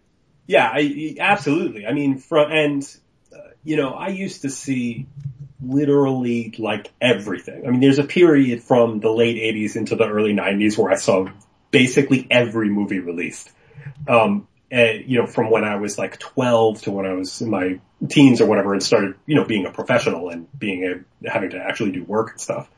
I mean, we were sitting around at one point with, uh, uh, we went to a movie with uh, Ian Brill, who's a, a editor at uh, Boom, and uh, we were sitting around and like uh, talking about movies from 1987, and he just pulled up uh, movies from 1987 on IMDb and and just went through the list, and I was like, yes, and, I, I had literally seen every movie from 1987. You know, it, it's like, but, and I would love to be that in a way, you know, I would love to, for, you know, uh, for, for life to be like that, but I, I um, I just, you know, we, we try to go see a movie like on Sunday, you know, we have recently and, you know, but like, it's, there's just too much to do. Right. Well, now that you're you're working on the the uh, the Arthur McBride project, which you should have been, uh, in your own words, working on all along, I, I can imagine that the the workday is is different. But when you weren't working on that, how did you manage to do everything that both of you do? From the storyboards to the, the, the, you know, the, the comics work that, that you were, was consuming your time, like, where does the energy come from to sit down and, and to just draw something you're not really, uh, that is not the perfect project? And then you have to do storyboards, which is, you Well, know. the storyboards are the thing that aren't the perfect project. I mean, I'm like, Okay. you know, that's work, you know, that's my day job. So, I mean, that's, that's the thing that takes some, you know, determination to get through sometimes because I'm not deciding what this story is and I'm not deciding what this scene is. And, you know, I, I'm, uh, you know, and if, uh, you know, and, and often it's things that I'm not really that into. Um, I mean, most, most all of the comics I've done are things that I wanted to do. Um, you know, I, I mostly just haven't, uh, with one exception, I, I really haven't taken anything that wasn't something that I felt like I just want to do this. Um, and, um, and really before doing Invisible Republic, you know, Corinna and I were doing, you know, we did a run on Planet of the Apes, we did a run on Star Wars, we did, uh, you know, and we did a couple little things, a Hulk story and a Wonder Woman story. And really, most of those are not dramatically different, you know, in the way that we approach them than this. Uh, I mean, the biggest difference with Invisible Republic is that we can make changes down to the last possible minute because there's nobody else to go through, you know, and, but, um, but we still, uh, I mean, on those other books, there was not an enormous amount, like every one of those other projects, there was not an enormous amount of, of editorial drive in them, and we were just telling a story that we wanted to tell, and, uh, you know, and I'm, you know, I'm equally excited about all of those things. Uh, they, and don't really feel like we were doing very different kinds of things. Uh, you know, it's just that there, there are, are huge preconceptions for Planet of the Apes or Star Wars or whatever that, uh, yeah, and they're very different projects because they have to fit in the worlds of those things, you know. But, um, but I don't know that we were doing anything so radically different than we're doing now. Well, I think the the Planet of the Apes run in particular is uh, amazing.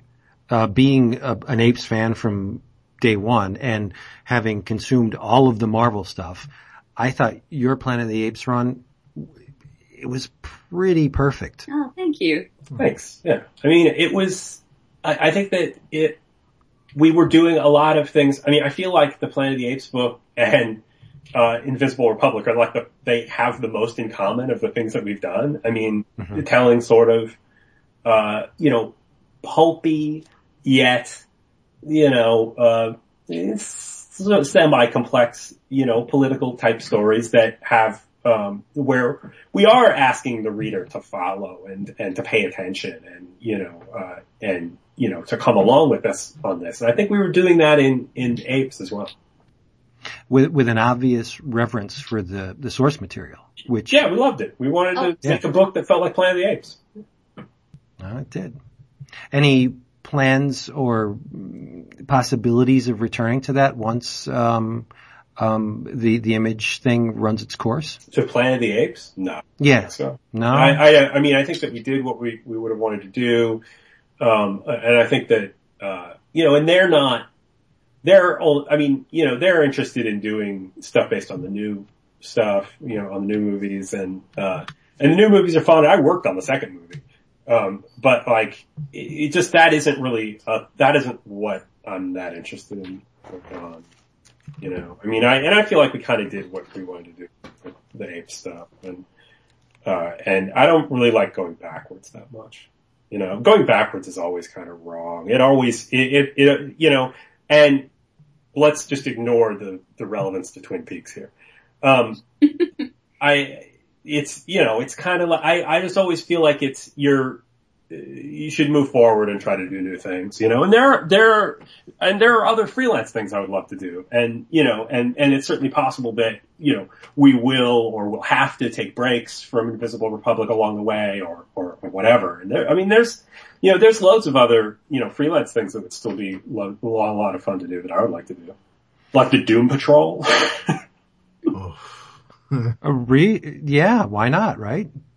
know, a lot of other low selling, unpopular freelance things. that Maybe you can make Doom Patrol a hit. no one ever has. I know, seriously. some some great runs on Doom Patrol though, but never a big No, seller. no. Now the um, you mentioned it before we got rolling here, and I'm I've been looking at the preview pages you have on on your Tumblr, Gabriel. I'd love to hear more about the Crooked Man, especially the fact that it's a treasury sized. It is. yeah, it's treasury size, so it's this huge, you know, it's the size of Superman versus Muhammad Ali. You know? Now, now, so are, are, are the pages you're working on are they bigger or is it still? Yeah. Okay. Yeah, they are bigger. Um, the, uh, I, I'm not sure, I'm like trying to think of what size, but yeah, they're significantly bigger than a, um, Wow. uh, than a regular comic page and, uh, and it's, uh, it's being colored by Elizabeth Breitweiser. Yeah. And, Oh, um, nice. the um and it's a it's a sort of re- crime revenge story set in 1906 San Francisco and uh, you know and basically you know a- as as the the earthquake happens it, it turns into this sort of apocalypse story with these two guys you know uh, against each other uh you know in in the in the middle of this horrifying shit with with everything coming apart so uh, it's you know it's a book that it's another book that we'd wanted to do for for years and had been working on for quite a long time, and um, you know, and it's, it's finally coming together and coming out. So we're excited about that. Um, coming out from whom? Oh, from Image and Shadowline. Shadowline. Yeah, Oh, nice. Well, you have a history with those guys. yeah. Well, with Yeah. Jim Valentino, that was what we um, you know we did Heathen Town with him, uh, and we had. You know, and we we always had a great experience working with him, and we wanted to do another book with him, and uh, and he he loves this format, and uh, you know, and it was irresistible to do this big oversized book uh, because I personally, uh, I love every format that isn't the standard comic book format. Sure, yeah.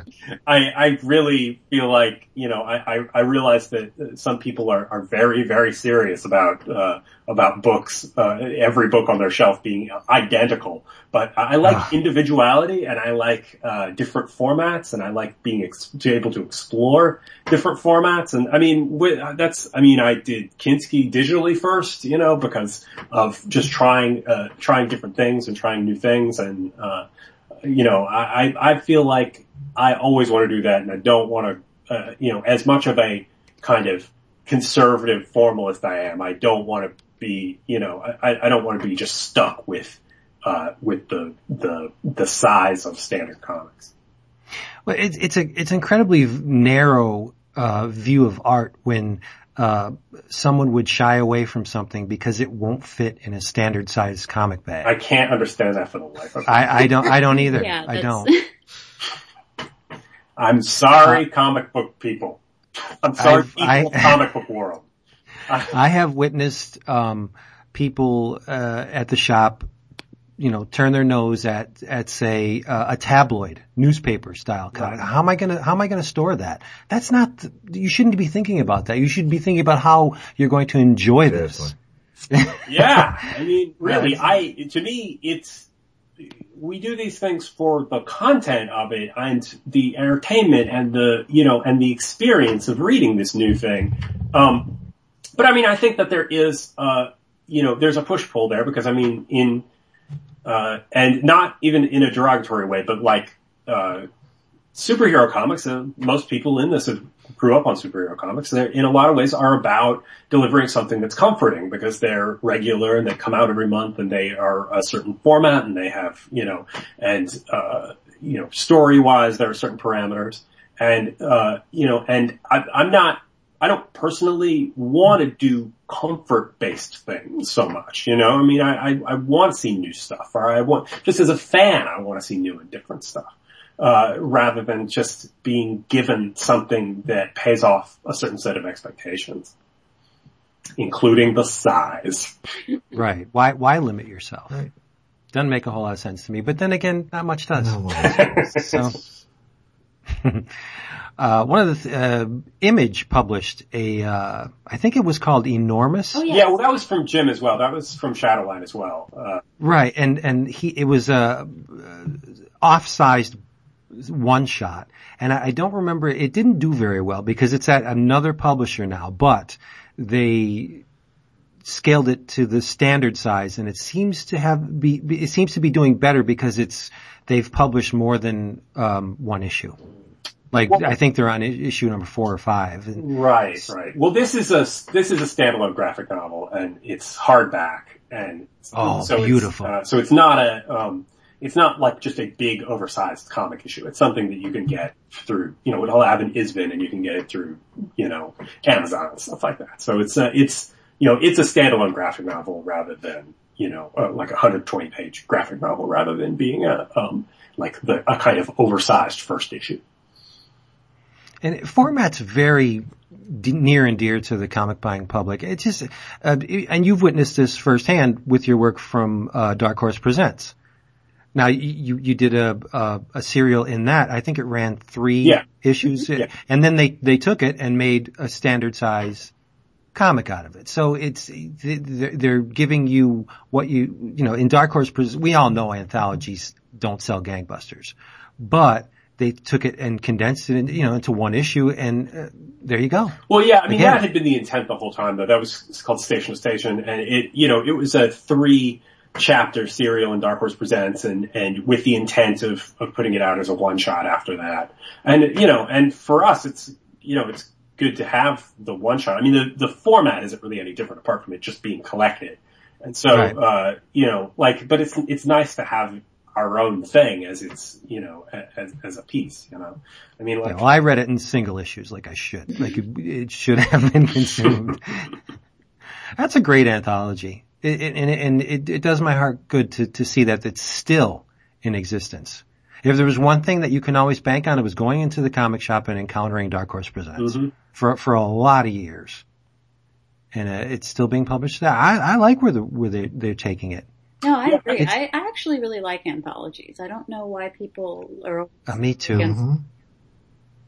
Well, because you don't know what you're going to get. I just, yeah, That's you have the, You encounter new creators. Right. like the old new talent showcase or the tryouts. Yeah, I mean that was who back then. You you're going to give you're going to give Jae Lee a, an eight issue story in in Marvel Comics Presents. You're not going to give him back in the early '90s a a four issue miniseries uh, to run with, and and that's I miss anthologies because, like you just said, Grady, you don't know what you're going to get, and you're going to be surprised. It's it's we've talked about when they relaunched Dark Horse and there were a few Dark Horse Presents and there were, it may have been a story or two where you kind of grit your teeth and, and get through it, but then you get something like Sabretooth Swordsman or, or Right. John Creed or, or something from Matt Wagner. And that's, I mean, there's something worth sticking your teeth into.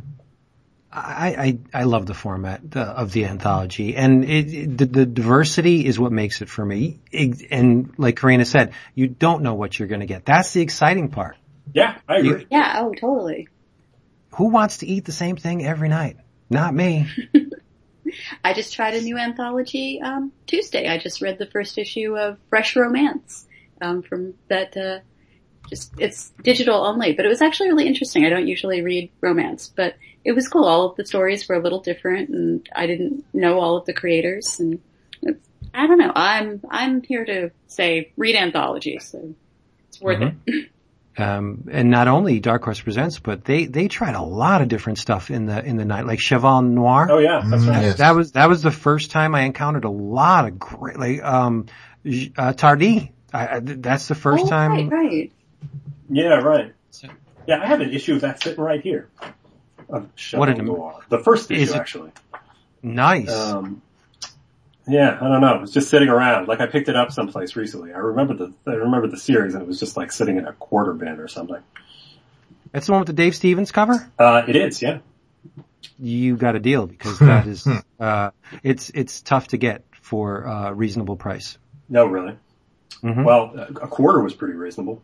Very Um, the, Can't the last it. couple of issues are difficult as well. yeah, it's but it has like you know Philippe Druillet, however you say it, and you Oh, know, I love his stuff. and Tardi. Yeah. Were you a fan of heavy metal as it was coming out? Um, Either of you? I was not. I I didn't. I I really didn't follow it. I mean, it it.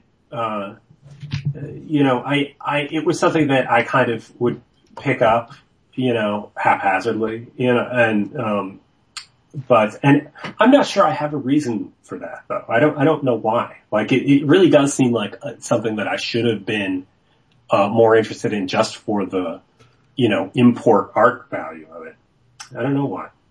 That's funny. I mean, I, was the- the- actually, I actually just was reading an issue of that from 1987, the one that had the exclusive cyberpunks reinvent science fiction. Oh yeah, that's right. Yeah, because I've re- I've picked up random you know old issues of it whenever I see them someplace, like just to uh because I like you know I, it's like I like finding old magazines and just seeing what people were excited about at the time. like you Mhm. know, like I'll buy old like movie magazines or uh or whatever, and like and I've bought a bunch of issues, older issues of heavy metal just because like uh, especially the 80s ones have, you know, they have like the European comic stuff in it, but they'll also have like music coverage and stuff like that. Right. You know, Right. that, um, you know, that's, uh, uh, like, I'm just always interested in that and what people think are, think is exciting or, or whatever at the time. It, it's always been a mainstay for me, but for a lot of years, and it, mostly when Kevin Eastman took over, I've just been buying it out of habit. Mm. Um, more often than not, the more recent stuff is pretty god awful. Um, Yeah, I haven't really bought it in a long time. I, I don't. Yeah, I'm, I mean, something must be going on because uh, Eastman just sent out a, an email where you can subscribe to an entire year, which is I think six issues for like twenty bucks. Mm. And I- and I did it like a fool, but it's, it's twenty bucks for a year of heavy metal, so you know. And but it's one of those things. It's like habit. I've I've been buying it since day one. Why stop now, right? Right. Even if it's not good. Damn it! What's wrong with? I don't have those kind of habits. You don't. I really you don't. have- If it's if it's not something that I like and I'm not digging it, I don't buy it anymore. Oh, I can't tell you how many thousands of dollars I've spent on books that I just didn't enjoy for years. And you just keep buying them only because that's what you've always done. For me, it's incredibly hard to break behavioral patterns. Mm. Well, I, yeah, I don't know. I mean, no, I, I definitely, I mean, I will buy, uh, any Doom Patrol book that comes along, no matter the quality, uh, until it gets canceled. But, uh, apart from that, I'm not, uh, yeah, I don't know. I'm not, like, I, I don't really feel like I do that. I mean, I will, if there are creators that I like, uh, I will buy new stuff by them, uh, you know, whether it seems like the kind of book I like or not, because I just feel like it's, you know, I mean, like, I, I want to see what they're doing with it. I mean, I really feel like, um, you know, uh, I mean, it is, it is all very much about the people who make stuff to me. I don't believe, I don't, I don't honestly believe that there are even ongoing characters in, in, uh, in comics if, if different people are making them. They're not. They, they're just, they're called the same thing. But if, if somebody is, you know, uh, the, the difference between, um, you know, uh, one person writing Batman 30 years ago and the person writing Batman now is so extreme that they're not the same character even. Right. I agree. Um, un, unlike you, uh, if say, um, Frank Miller, while we're on the subject, started writing, um, a certain book and I didn't have the entire run, even though I would really, I, I would love to buy the book if Frank Miller's on it. I would either go back and buy all the issues leading up to Frank Miller's run on it, or I wouldn't buy it at all because I didn't have the entire run. I don't do that anymore. Right, I don't do it anymore.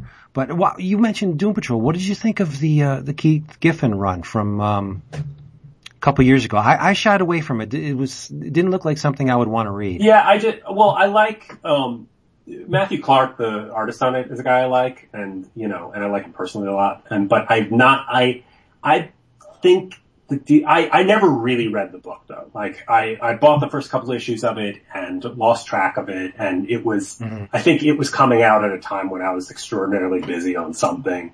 And, right. uh, you know, and so it's something that I've kind of meant to go back and look at. Um, but I've never quite had the chance to. Um, uh, you know, uh, it, there's it, it it couldn't be as bad as the John Byrne run was, though. oh, yeah, it, it, didn't last long at any rate. So well, it's the Doom Patrol. That's what they do. The book, right. the original Doom Patrol book, and eh, from the Arnold Drake Premiani book from the '60s, ends with them all dying simply yep. because fans didn't care enough to uh, to bring them back. You know, I mean, like Just they like all die they all die in the last the last issue of the book, and the book is like you know it has Murray Boltinoff and uh, you know uh, and Bruno Premiani drawn into it, saying. Uh, saying only you can save the Doom Patrol. Your letters and you know buying this book and blah blah blah will bring them back. They didn't. They just died. so I mean, they're they're so a sad. They're, they're a they're they're a team of losers. They're uh you know they you know, and, and oddballs, and people don't want losers and oddballs. Well, people who aren't me don't want losers and oddballs. Sad but true. yes. And, uh, you were one of the only people I've, uh, encountered to drop the Pat Boyette name. Most, most people are, are totally, uh, oblivious to Mr. Boyette's work, yet you, I, I, forget what it was. I think it was Twitter. You, you, you do own a Boyette original art? I do, yeah. I, I think yeah. a couple, like I have one from The Phantom and I have one from oh. a, uh, a really odd one that was like one of those, um, kind of inventory pages that they would run in a Charlton book where it was like, uh, you know, here are different modes of transportation throughout time, something like that, you know, like with a yeah. ship and a this and a that or a Zeppelin or something, or something.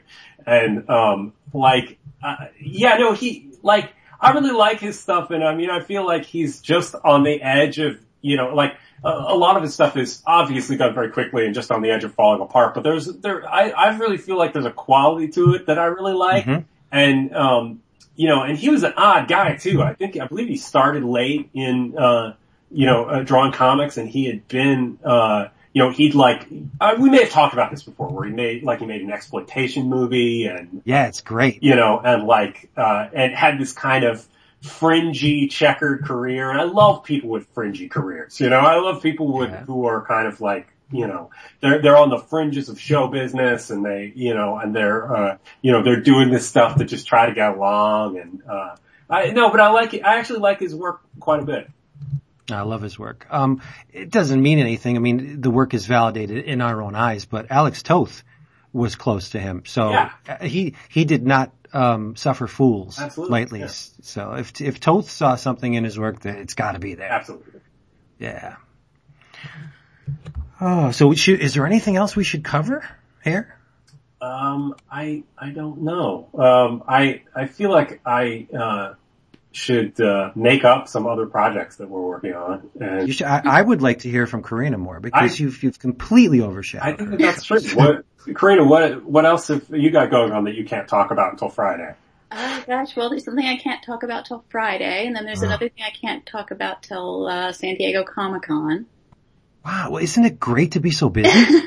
She's got a lot of stuff going on. She's writing like four other projects, that are, uh, you know, on top of Invisible Republic. so how long is the workday? Uh, does it end? Are It there- doesn't- how, long are- how, how long does consciousness last? That's, I mean, actually we've been going through uh, a period here of kind of extreme deadline work stuff that's uh, kind of has to come to an end because it's it's starting to get unhealthy. But I wish I, I would like to have that problem. yeah, it doesn't Yes. look no For a little most while. of this stuff. No one is asking us to do it. We're just doing it. You know, That's Like, true. If if you want to have this problem, roads. just decide that you want to do a, a, a long form creator owned book and, you know, uh, and you, you magically you have this problem. You can do it. I, I trust you. I'll tackle it. I'll tackle it after I get my master's. I have one It's more. always something. That's What's a your job in itself. That's a pretty big job. I'm I'm getting a master's in illustration. Oh, all right. My damn. thesis. Get, get this. My thesis is three children's books. Okay. What? They're basically they're basically giving me a thesis. I'm I'm getting my MFA. Yeah, you could either write a traditional thesis or do uh, a hands-on project. Like one of them is three children's books Okay. or a graphic novel. Okay. Didn't want to do the graphic novel because I'm much too particular about that kind of stuff. What do you mean? The, the, the time it would take me to formulate the story, the characters, flesh everything out, I'd still be working on it. Right. And, and, and I don't have the, I don't, it, it's much too, uh, close to the, the time I have to turn it around. So I'm doing three children's Okay. books. Yeah. can you say what they what they are subject wise? Actually, my daughter co-wrote them with me. My daughter So it's Mia. like Axe Cop. She's 14. No, it's, it, it, it's about a, um, a girl archaeologist who finds a ancient medallion that houses, uh, the spirit of a child that was like Casper. Uh, she hasn't really, uh, put together how the child died. I don't think we really have to, but it, it, it houses the spirit of a child and the amulet is much more than it seems to be because there are people who want to get the amulet and they are uh, pursuing the young girl and her ghost friend. Cool. It's kind of neat, yeah. And she came up with, you know, she basically came up with the whole story, and I'm chopping it up into digestible double page spreads. Right. Right. Cool. Yeah. That's a big job. Yeah. Yeah, yeah. But it's neat because I mean I'm throwing some sequentials into it. Uh, I, I don't want it to look like the traditional children's book, Right. So we're we're having fun with it. But yeah, I have to do three of them, so it's a trilogy. Cool. Yeah. Wow. Do you know how it ends? They they all die, and I I I, I And then with they the then they are the ghosts who uh, who Yes. haunt the amulet, and uh, it just starts at the beginning again. I plead with the readers to to mail the publisher and save these characters. nope, they don't care. Just like Not those deadbeat kids in 1968. Damn robot man. Ugh. Oh well. So as uh, if there's no further business, Yeah. we we will, we will bring this to a close. We have to thank you for being here with us. We always appreciate and enjoy whenever you appear with us on this here Dog and Pony Show. Um, do yourself a favor and go to dcbservice.com. And if you haven't already, pre-order Invisible Republic and keep an eye out for the first trade because this is something you do not want to miss. Yeah, the first trade is out in August, so it should be you should be able to pre-order it now. Yep. yep. Yes. dcbservice.com where you and everybody you know can get rock bottom prices on your favorite funny books and collectibles, such as, let me bring up my list because I'm not prepared. Uh, from Image, it's the Chrononauts trade paperback, $4.99. Valiant's Book of Death, number one, $1.99. And IDW's Godzilla in Hell, you must order this for $1.99. They do not mind late orders, order additions, and you get your stuff right to your door. It can't get any easier, people. Please, just go there. In your travels, I have been, um, retreating into the past in my reading lately. Huh. Yes. You too. I don't know. I don't know why that is. Uh, I I read a ton of Secret Wars books, and I loved them all. And I'll save those for next next week. But the thing that really got me this this weekend was I read a Dark Reign tie-in. Wow. Okay. Dark, It's- Dark. No, Which one seriously. was that? Zodiac, Dark Reign, Zodiac, only because uh, Nathan Fox was on art, oh, nice. and Yeah. uh, Joe Casey wrote it. It's basically this character who has no ties to the original Zodiac. In fact, he kills the entire team. He's he's walking around with a with a, a sack with all of the heads of the original Zodiac team in there.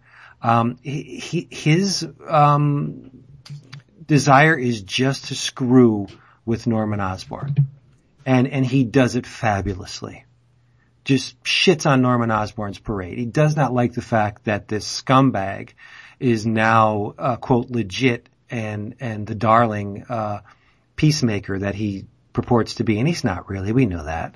Uh, but the, it, visually, it is astounding what Joe Casey, uh, not Joe Casey, um, Nathan Fox brought to this title. It is a mess. It's it's it's just a mismatch of line work that's gorgeous. And if, if you're familiar with Nathan Fox's line, it, it is amazingly fluid and it's just beautiful to look at. It's violent. People get shot in the head. Johnny Storm gets the shit kicked out of him. He's beaten to, well not to death, but he's beaten with a metal pipe, uh, and put in a coma. Uh, Reed is completely useless. It, it, it's everything, you know, it's, it's an atypical Marvel book and I loved it. It's Joe Casey. You know what you're going to get. It's three issues. If you can find it, you can find it cheap. I got each issue for 50 cents out of, out of the, the bargain box. It, it's an amazing story. I, unfortunately, I can't say the same about the rest of Dark Reign, but it was an amazing, bright and just dirty and disgusting part of this otherwise, um, pretty drawn out and ultimately useless, um, event. It wasn't an event, wasn't it? It was an imprint, not an imprint. It was a It was, long it was story. post, it was, it was after Secret Invasion, so it was, it was, it was the new status quo. And it seemed to go on forever. yeah. I think it was- forever. yeah, I know And I so- did. I I think I was drawing some of Atlas or something during Uh, that. time. yes, yeah, cause yeah, the new, I think, um, Pagulayan kicked off the Dark Reign stuff, but yes, you, you, you, you were definitely on some of the Atlas. Um, and it was, it, it was Dark Reign for, for what felt like forever until, uh, the siege when, um, when everybody kind of showed Norman for who he really was. But yeah, yeah, cause I mean, you had, you had the Dark Avengers and everybody was, it, it was, it, it wasn't the highest of points. No, no. And the clown is, is a member of the, the Zodiac's group. The friggin' clown from the, the, the, the Circus of Crime. I was going to say Noxia. It's, no, it's ridiculous. Not, not obnoxious. It looks kind of like obnoxious a little bit. Red Ronin's in it. oh my God. Oh, yes, yeah. Red, the, Zodiac sets up this, this fake, um, uh, contingency thing that, that Shield was working on, but he pumps it into Norman's, uh, computers thinking that Galactus was coming to devour the planet. And it, it- while, while, uh, Norman's, uh, hammer is dealing with this potential Galactus coming to eat everything, he goes to Japan, takes the Red Ronin armor and sets it loose in, in Manhattan. It's, it's nuts. It's completely off the wall. Huh. Read it. Yeah, it's fun. A lot of fun. Um, well, I, I, I too have been reading some older books. They were um, none of which I'm going to talk about now. But yes, I, I for some reason I'm just in a mood to. I, I took a stack of of comics out uh, outside over the weekend, and, and we were just sitting out, and Renee was doing her thing, and I was reading old issues of Justice League of America, Justice League America by um, Giffen and DeMatteis, and, and just having a, a grand old time. But in your travels, and and we didn't talk about it again this week, and that's because Jason isn't here, and we didn't talk about it last week. Um, so before I get any more uh, mean, dirty messages and looks from Jake Gonzo. Uh, oh, right. We have to let people know that the fourth issue of La Mano del Destino is, is coming out. It's, it's been sent to the printer. It's, it's, uh, it will be coming soon. Uh, you can read the three issue. You should own the three issues because I really think the paper makes this, this particular yep. book. But you can read the first three issues at, uh, castleandkeypublications.com. Um, fourth issue, I, I reread the first three to read the fourth and it's just so damn good. It is enjoyable. The fourth issue, um, we've, we've had origins for a bunch of the characters so far. Uh, and now we're, um, we're getting a little bit more backstory on, uh, on especially, um, Calvera and, uh, and people in his past and, um, you know, it, it's, it's still a really cool story about this one guy, Mano, who has to, um, who's exacting revenge and, and, um, in doing so, he has to take on a lot of luchadors and, uh, and it all, it all makes sense. It is, it, it is a fantastic story. The art is amazing. It definitely has that, um, old school kind of indie feel, like like like, like the Mitch O'Connell and, and Eclipse days, but there's a lot of of Kirby influence here. It is it's oh, yeah, it's a yeah. beautiful beautiful book, and uh, and and Jason deserves uh, your time to uh, to check it out. So um, in your travels, and and I hope we'll get into it more later, but uh, check out La Mano del Destino. The color palette's amazing. It really is, man. Yeah, it's complete. It, he, it's, it's a southwestern kind of, uh, limes and, and it, you have to see it, but it's, it's completely in tune with the, uh, the theme of the book. It's great. And who doesn't love Lucha Libre? That's true. Who? That's true. Uh, Gabriel loves it. Everybody loves it. it's like, what? what should they read, sir? Oh, and me? Madam? Uh, yes. You know what? I actually have a, a new thing uh, that I read uh, recently. Uh, um, I uh, I read the uh, the two issue question tie-in with whatever convergence is. The convergence. Okay. the um, but but I actually really liked it. I um, it, you know it's it's Rucka and Cully Hamner and uh you know uh and like you know I always enjoyed uh, Rucka's uh, stuff with the question and and you know related characters. And um, like uh, and I felt like it was a fun book that they, they were able to to tell a little story that uh, that wasn't you know negatively impacted by uh, you know by being you know part of some bigger thing you know. And I can't I can't I mean I've read a few of the others for you know for creative teams and people who are involved in it, you know, uh, uh, that are associated with convergence. I'm still not 100% sure what it is or what's going on with that, but that's not really that important. The, the, um, this, you know, I felt like they did a great job crafting a, a little story, revisiting that character in a, uh, you know, in, in a, in a cool way. And was it the Vic Sage question or was no, it Q&A? It's, uh, it's, Montoya. Um, oh, yeah, okay. Montoya, yeah. Neat. I'll check that out. I'm gonna say High Crimes if you haven't read it. Oh, nice. It's by uh, Chris Sebela and Ibrahim Mus- I'm gonna, I'm gonna murder his last Ibrahim name. Moustafa, yeah. Is that right? Yeah, that's right. I always say that wrong and I feel bad. But anyways, it's terrific.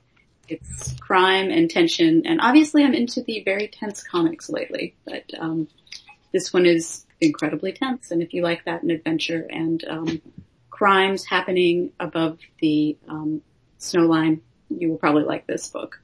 and it's it's there's a new hardcover from Dark Horse that's coming out. Yes, soon. and it's going to be beautiful. Yeah. And also, um, just I don't know how I missed this. This isn't a comic, but I've been reading a reprint of a bunch of James Tiptree short stories, and gosh, they're amazing.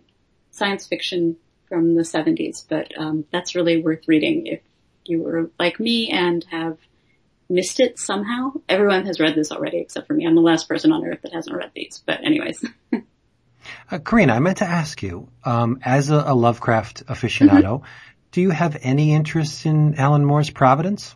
maybe Okay, that's uh, that's fair because um, always- have have you read uh, Neonomicon? yes, Oh, interested in what what people do with these things because of course that's a big part of it. Um, of you know from the very beginning with mythos stuff is everybody playing in that same world, and it's always interesting to see how different people um, interpret that, even if I'm not completely sure that certain things are for me.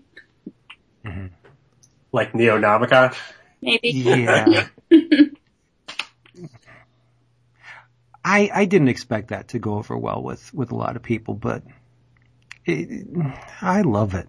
I, I, I don't know. We- We'll have to talk more about this when when, when we uh, eventually en- Can I, can, I, encounter each can I just say that I hated it? You can say that, yeah. I really did. I just I thought it was pointless. And so- Puerile. Eh, I, the puerile part is the least of it. The fact that it just didn't go anywhere, and you know, uh, and and I just it's. But I mean, I think that it's also uh, an, an issue that you know, the, the Alan Moore is very built up, and it's a it's a and it's probably coming at it in a you know from an unfair you know with unfair preconceptions. That's fair. But I know you're all big fans of it, so I just wanted to get it in there that uh, I didn't like it. That's important. Write that down, David. Yes. He did not like the magazine. yeah. Yeah, there you go.